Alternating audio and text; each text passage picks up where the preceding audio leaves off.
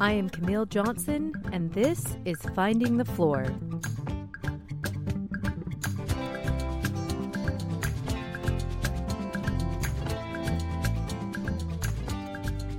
Stories and reflections of midlife motherhood, family, and finding meaning in it all. Join me as I share a little piece of my life and figure out what I want to be when I grow up.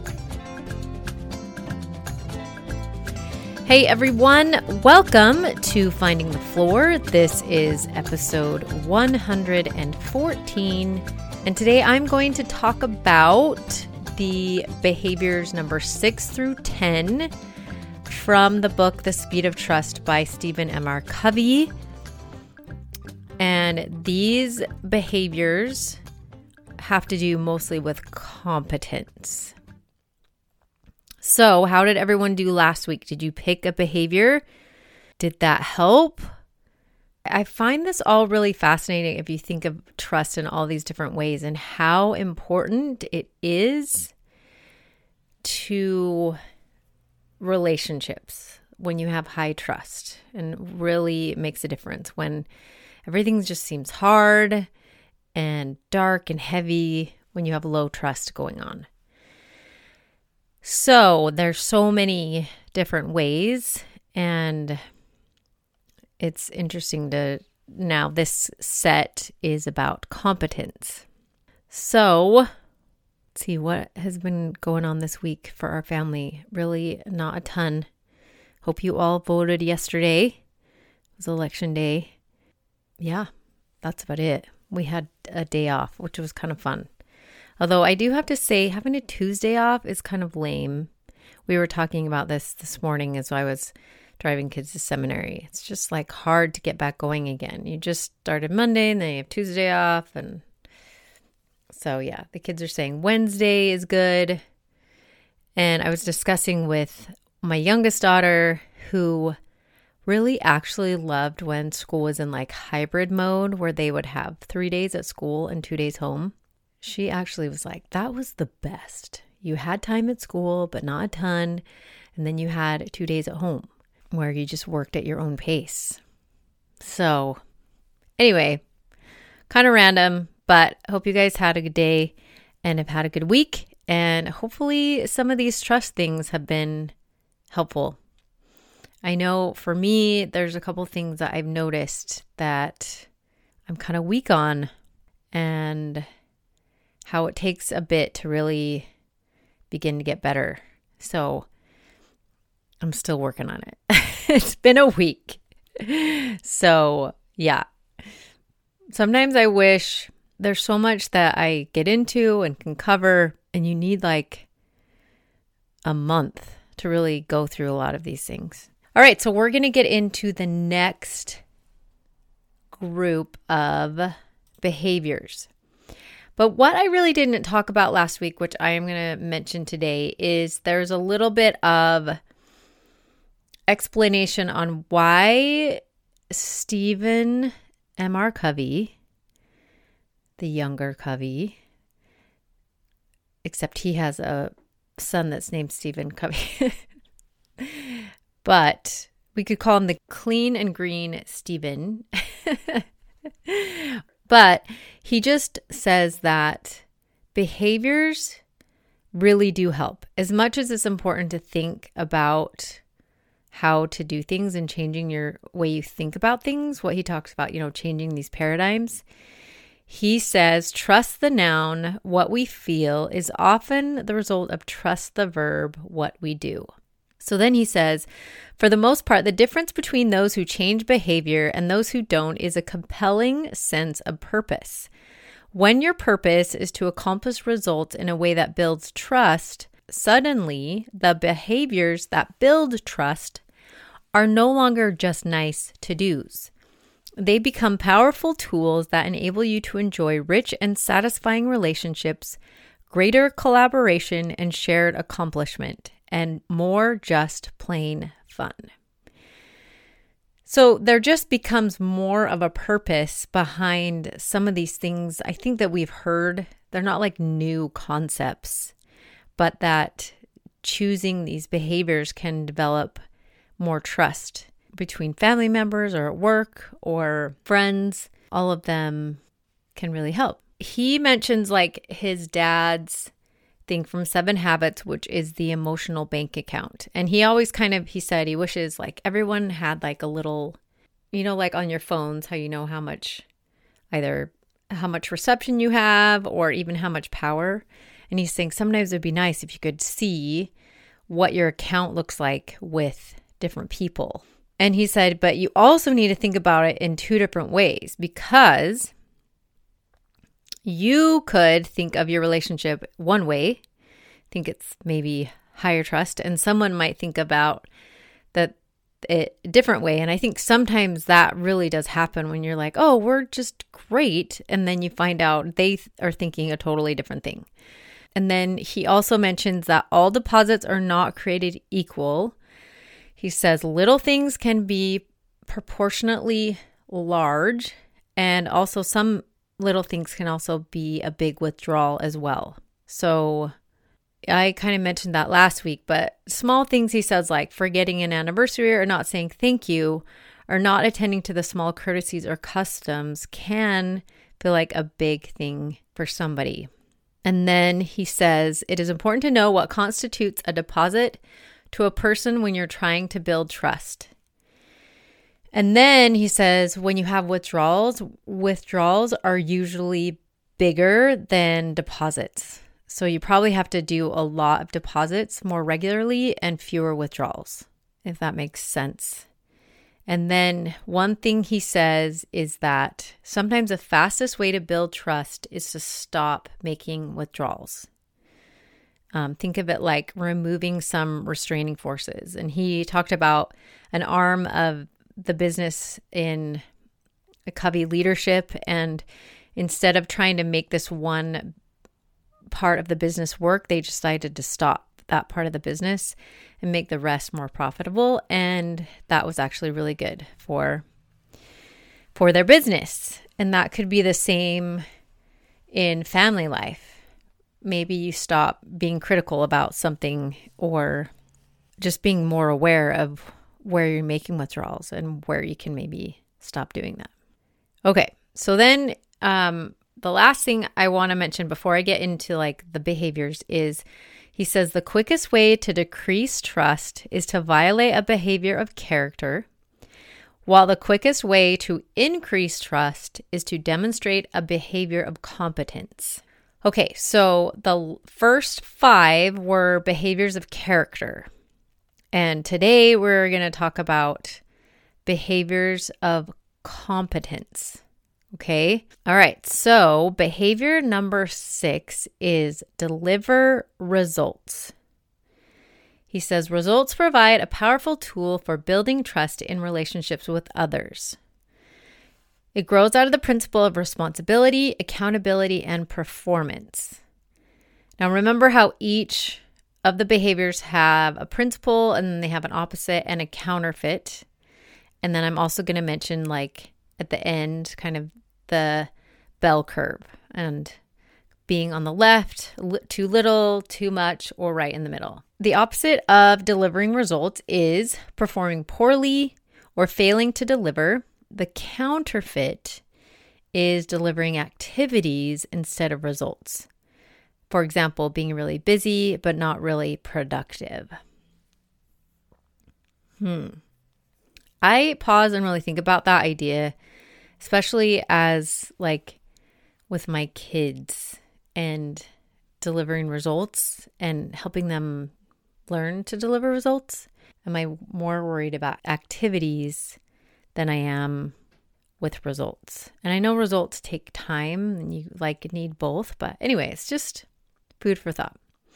So he shared a story about two of his sons. They're responsible for getting the garbage cans to the curb. And apparently at their house, it's a pretty hard job because they have a long driveway that's kind of steep. So they noticed how one of their sons, they just told him it was his job and he was continually delivering results. And it really made a difference with their relationship because they also had another son who they would have to constantly remind to do that job. So he said, We found that we are much quicker to listen to requests and extend privileges when a child delivers results and the account is high. So when they're actually doing the things. Like for us, we've been working on the dishes and me on following through on making sure everyone gets assigned a night. And it does make a difference when they deliver the results and also when they do it without like being reminded. That's another thing. So, one thing he mentions also is that at work, producing results almost always gives a person more choices, more options, and more flexibility. And he says the CEO of Hard Rock Cafe, Pete Beaudrault, said, The price of freedom is performance. And Stephen M. R. Covey describes his like first half of his definition of leadership is described as getting results in a way that inspires trust. All right. The other thing he says with delivering results is also with anticipating needs. And he says that also adds like a lot of dividends. So if you remember with behaviors, if you have low trust, you usually have extra taxes or, you know, that people will put on your relationship. If you want to think of like take things that are taken away, or you can have dividends when you have a higher trust where things are a lot easier and you get extra perks, like he was saying, not necessarily perks, but just like all this extra trust. And he says one thing was about anticipating needs. And it's funny when Nate and I go out to eat, we always appreciate a server who is like on top of like making sure our drinks are filled a lot. I don't know why that's so great, but just also servers that are like coming out and anticipating your needs. That is really impressive. Not only just taking our orders and getting our food to us, but just anticipating needs, making sure our drink glasses are staying full. I really do definitely appreciate.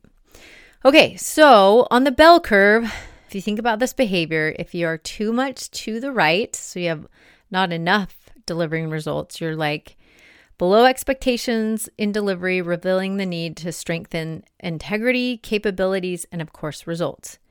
Okay, and then on the right side, you see that delivery of plenty of results, but with no consideration as to whether those results are even the ones you should be focused on. So you just kind of need to be right in the middle. He mentions, like in business, like people really working on a product that no one really wants. In some ways, with like delivering results and with your kids, there's this balance. Sometimes I feel like when I hear my kids practicing, I want to make sure they're actually practicing what they're supposed to do for their lesson. But then the balance is also having the freedom to explore other things, like doing both. I think it can be tricky in that way, but and that's later in one of the behaviors is making sure we have clear expectations. But I think defining results, like what does done look like? I've heard Brene Brown say that really helps.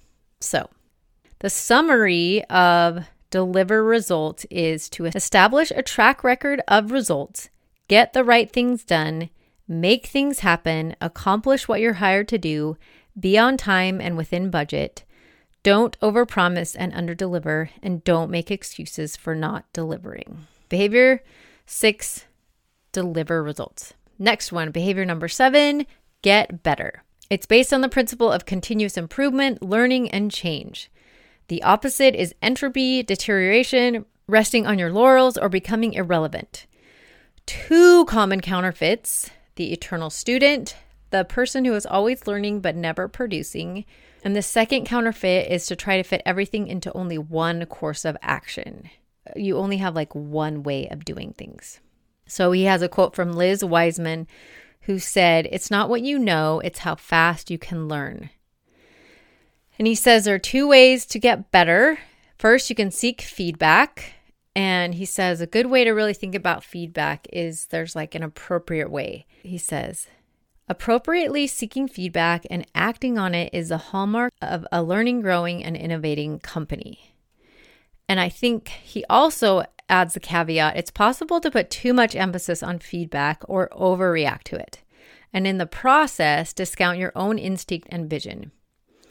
In addition, feedback often tells you more about the person who is giving it than about you. So there is this balance of receiving feedback and being willing to see it for what it is from that person and then keep it in context for yourself. Like not making it mean so much, but also helping it to get better. Okay?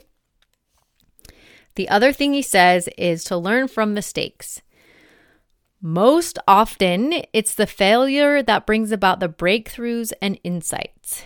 From the founder of Honda Motors Company, Soichiro Honda. He goes on To me, success can only be achieved through repeated failure and introspection. In fact, success represents the 1% of your work that results from the 99% that is called failure. I've heard this a lot lately like, you got to fail forward. But I just think it's really interesting to not be afraid of failure. Like failure and success live in the same neighborhood. I've heard that said by Jody Moore a lot too. Another quote he gives was by Tom Watson If you want to increase your success rate, double your failure rate, which sometimes can be hard. Like we don't always want to fail. But he mentioned that he loves to ski and that when he was younger, he knew he was getting better because he was still falling a lot and willing to take risks. And he said, like, once he, I think it was, he hit his peak around 18, and then he noticed himself not wanting to take risk and fall as much. And I noticed this as I've gotten older because I've noticed that I'm like nervous about getting injured because I like had you know, a handful of injuries that like just set you back for a while. And so you're like, oh, maybe I won't even do this. And I noticed like in the summertime, I usually like when I'm with my family, I usually try to get on the diving board and, you know, bring back a couple of my dives. But there are times where I just, first of all, don't want to show off because half the time I show off, I mess up really bad. And secondly, then I get hurt. and sometimes I just am not up to doing that. And I notice, wow, yeah, I'm not going to get better, or I'm not even going to stay the same if I'm not willing to risk.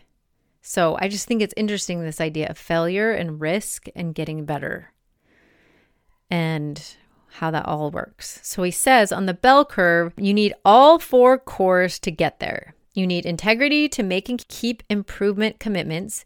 You are at the peak when your intent is to improve your ability to make a contribution to the lives of others, whether with your talents or skills or your ability to learn. It involves capabilities to set and achieve meaningful goals and also the ability to establish, grow, and extend and restore trust. It also involves results both in terms of the maximizing the input output ratio of the effort you invest in getting better and also seeing the relationship between the focus of improvement and the results you're trying to achieve. Ah, okay. Really, all that all means is are you striving to get better?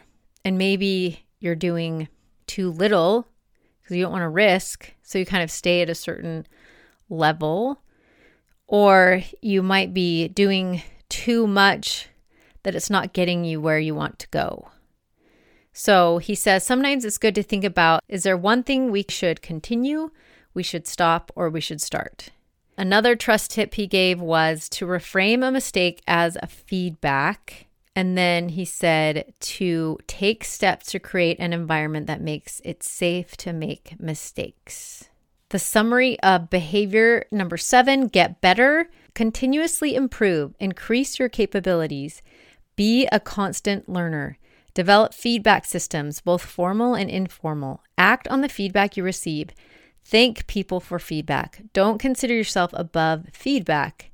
Don't assume today's knowledge and skills will be sufficient for tomorrow's challenges. Okay, on to behavior number eight confront reality. He says it's about taking the tough issues head on. It's about sharing the bad news as well as the good and naming the elephant in the room. Or what he says, addressing the sacred cows and discussing the undiscussables. It's based on the principle of courage, responsibility, awareness, and respect. The opposite of confront reality is to ignore it, to act as though it doesn't exist, and the counterfeit is to act as though you're confronting reality when you're actually evading it. It focuses on busy work and sideshows while skirting the real issue. So, one thing it, he said in this section is when you treat people like adults, they act like adults. You are essentially saying you are an adult and you can handle this.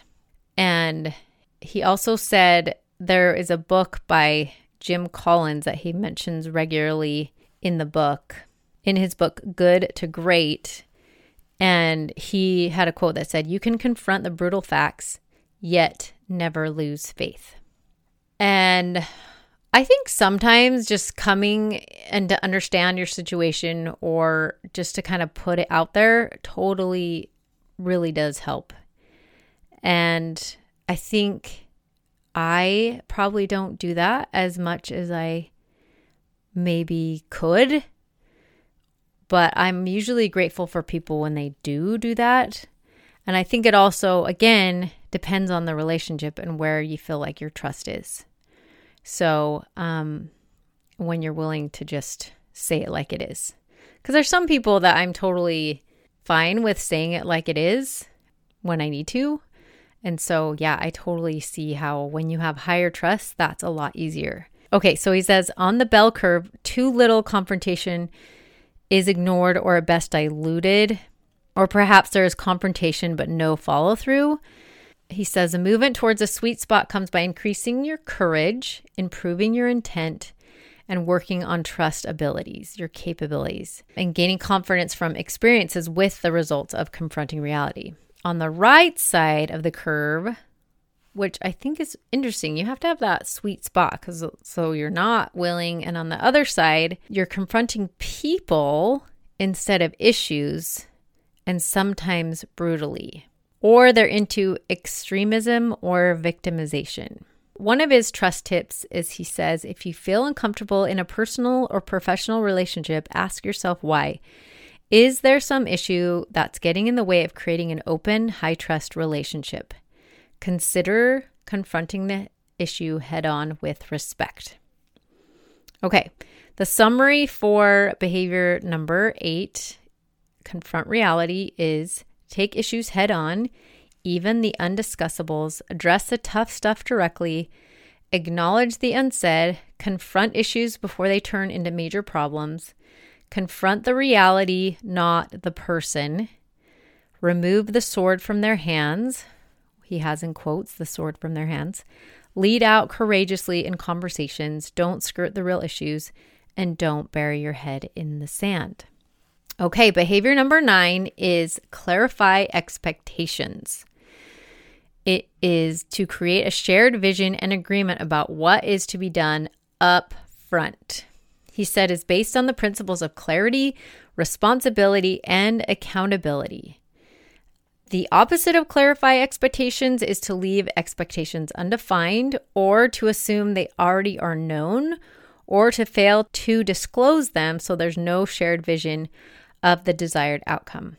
The counterfeit of clarify expectations is to create smoke and mirrors, to give lip service to clarifying expectations but fail to pin down the specifics results, deadlines, or dollars and cents that facilitate meaningful accountability. Violated expectations almost always get translated into trust issues. Okay, so he says, especially at home, this is really helpful to clarify expectations. He shared a story about his one daughter who was asked to clean up her room before she went to this particular activity. So the daughter went up and she did what she thought was to clean her room. And her mom comes up later after the daughter is gone and doesn't like what that looks like. And so they they had an argument. They were about to call the daughter home. And then they realized that the daughter thought she was doing what she was asked to do because there weren't very clear expectations. And so they allowed her to stay and then realized that they need to make sure to clarify expectations. So it says, make sure you're clear what clean means. There was one mother who had a list of what clean means in each room and that she would help her children understand. When I come into the room and ask you to be clean, these are the five things that need to happen. So I think that's really, really helpful as a parent. And this might be one thing I work on, although I might need, just need to take a month and do all of them, work on these over the whole year. But making sure everybody is very w- aware of the expectations up front so that on the back end you're not saying oh but i thought you were going to do this and they think that and da da da da and then you go back and forth so he says keep in mind that clarifying expectations effectively is always a two-way street people have the opportunity to push back to help come to an expectation that is realistic and will work from both points of view so he also mentioned there was a story of a company that they were trying to come to an agreement with, and they ended up calling off the agreement. They just said, We're going to have no deal. And the person on the other end of this agreement was kind of offended and called Stephen M. R. Covey out and said, I thought you believed in the win win principle that your dad teaches. And he said, Well, I do. And in this situation, it was either going to be win lose on my end or lose win. There wasn't a way that both of us were going to win. So you have to remember it needs to be win win or no deal. Otherwise, someone's definitely going to lose. The other thing he mentioned is the clean and green story, bringing that back. His dad was very clear on what his expectations of what would happen and spent two weeks walking through each day, like what would be expected. And he said, I don't really care your methods, but here are the expectations, and helped him know what are the options of what you can do. The other thing he pointed out, which I thought was interesting, is he said, there are two things that really help with the clarifying expectations. One is the quantify everything. So, what is the result? By whom? By when? At what cost? How will it measure? and when and to whom is the accountability both in terms of benchmarks and end results and that that's when you go back to the example of the clean and green story okay and the second thing he points out is you need to look at three variables quality speed and cost and realize you can usually pick any two but not all three so like if you want something with high quality and speed, then it's probably going to cost more. If you want something quickly and it costs less, then the quality might be down. Or if you want something that's high quality and low cost, it might take a little bit more time. But he says, however, there's one transforming variable that can alter this trade off question, and that is high trust. When the environment of trust is strong enough, the achievement of high quality value, high speed, and low cost becomes a realistic possibility. Okay, so if you go into the bell curve, on the left side of the curve, you're not being sufficiently clear.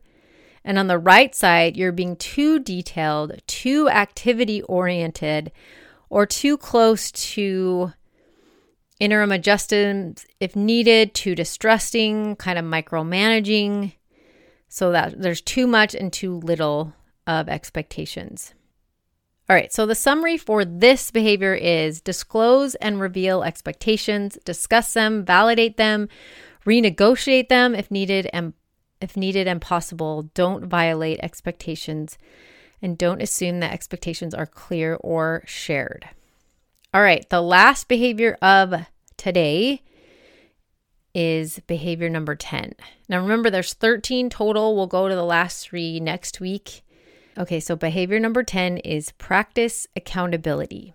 There is a reason that this is after clarifying expectations, he says, because it's hard to practice accountability when you don't have clear expectations. This behavior is built on the principle of accountability, responsibility, stewardship, and ownership. The opposite of this behavior is to not take responsibility, to not own up, but rather say, it's not my fault. The counterfeit is to point fingers and blame others and to say it's their fault. He says, taking responsibility is so powerful in building trust. When people, particularly leaders, hold themselves accountable, it encourages others to do the same. When someone in a family says, I'm sorry or I shouldn't have yelled, I didn't show respect, that acknowledgement of accountability encourages others to be accountable for their own behavior. It also creates an environment of openness and trust. Accountability builds extraordinary trust in the culture when people feel secure in the knowledge that everyone will be held to certain standards. When leaders don't hold people accountable, the opposite is true. People feel it is unfair. That is seriously so true and also very difficult, especially if you don't have clear expectations defined. And I think that's somewhere where it's easy to struggle as a parent. I know for myself. And then holding people responsible. And then there's that difficulty of like, you want to hold someone accountable, and it's like so hard. It's like a hard thing for you. So, for instance, he shares a story about his son who got his license and they made this agreement. And part of the agreement was that he had to obey all the laws. And if he didn't, his driving privileges would be revoked from them. And so I don't know how many months into his driving, but his son gets pulled over. And he was going quite a bit over the speed limit. And it was at quite a detriment to them because, you know, when you finally get a child that's able to drive themselves and help drive people and pick things up, it really is such a help in the family. And he mentioned how they had to follow through and hold their son accountable because they had made this agreement, it was clear, and so they had to follow through, even though it was hard and it actually made it harder for them. And I think a lot of times that can be the case, which is why sometimes it's really hard to hold people accountable, but that it's really important. And he said that his son, after that, he couldn't drive for a couple months, became one of the best drivers and was then trusted by like all his friends' parents. If they knew that his son was driving, they knew they would be driving safely and under the speed limit. So I just think that's really kind of interesting this idea of practicing accountability and how that really as parents can is important and also difficult at the same time. That is kind of one of those hard things, I think. There's a lot of hard things about being a parent, but that practicing accountability. And like when they don't do something and then they can't go to an activity ugh, and you want them to be able to go but there's just some things that you just have to keep your agreements. And again i can see if you have a really clear defined expectations it's way easier to do that okay so on the left side of the curve you have under owning this comes from failure to appropriately accept full responsibility or follow through with accountability in an organization or family. To move to the sweet spot often necessitates strengthening character, integrity, and intent, particularly in holding ourselves accountable. It always necessitates strengthening our competence, improving our ability to consistently define and meet personal expectations, and also to create accountability in a culture, whether at home or at work. Then he said on the right side of the curve is over owning, where you're taking the blame for everything in uh, either a broken relationship or everything at home becomes your fault. Then no one takes responsibility. I liked this trust tip that he mentions. Look for ways to create an environment of accountability in your home. Set up trust talks with your partner on matters you've agreed to work together on, such as finances. Create agreements with your children concerning their responsibilities and at home and include consequences, both natural and logical, both good and bad. Follow through on your agreements. I like this last statement give family members a person and a culture they can trust. Okay, summary for behavior number 10 practice accountability is hold yourself accountable first, hold others accountable second. Take responsibility for results, good or bad. Be clear on how you'll communicate how you're doing and how others are doing. Don't avoid or shirk responsibility. Don't blame others or point fingers when things go wrong. Okay, you guys. Wow, okay. Let's go over each of the behaviors that we covered today. And then again, I encourage you guys to choose one of them. So, behavior number six, deliver results. Behavior number seven, get better. Behavior number eight, confront reality. Behavior number nine, clarify expectations. And behavior number 10, practice accountability. Okay, what are you going to pick? I kind of mentioned before, I think I'm going to start on number nine, make sure I'm being more clear because I think that's part of my issue. And I'm slowly working on that with my kids. As I kind of mentioned to you each time, we're getting better, but it doesn't happen in this like linear way. It's just kind of like this wiggly line that you kind of get better and then you don't have a good couple days. And so it's slowly getting better. I'm keeping on getting back on track. But remember, all these things, I think it's good to first have an awareness of them, how these behaviors help build trust, which helps really in all your relationships. And then just be patient with yourself as you choose to work on some of them. I like the idea that Jody Moore tells regularly is that we're all 50 50. We're all great 50% of the time, and sometimes we're all mess 50% of the time. And just to be willing to like take a minute to think of maybe what's one of these behaviors that might help my family or at work or whatever might be helpful. Okay, you guys. And also remember to be patient and kind with yourself as you go about working on some of these things. I notice that it does take a bit, like rethinking first an awareness and then the practicing. Okay, have a great week, you guys. And I will talk to you next week. Thanks for listening. Bye.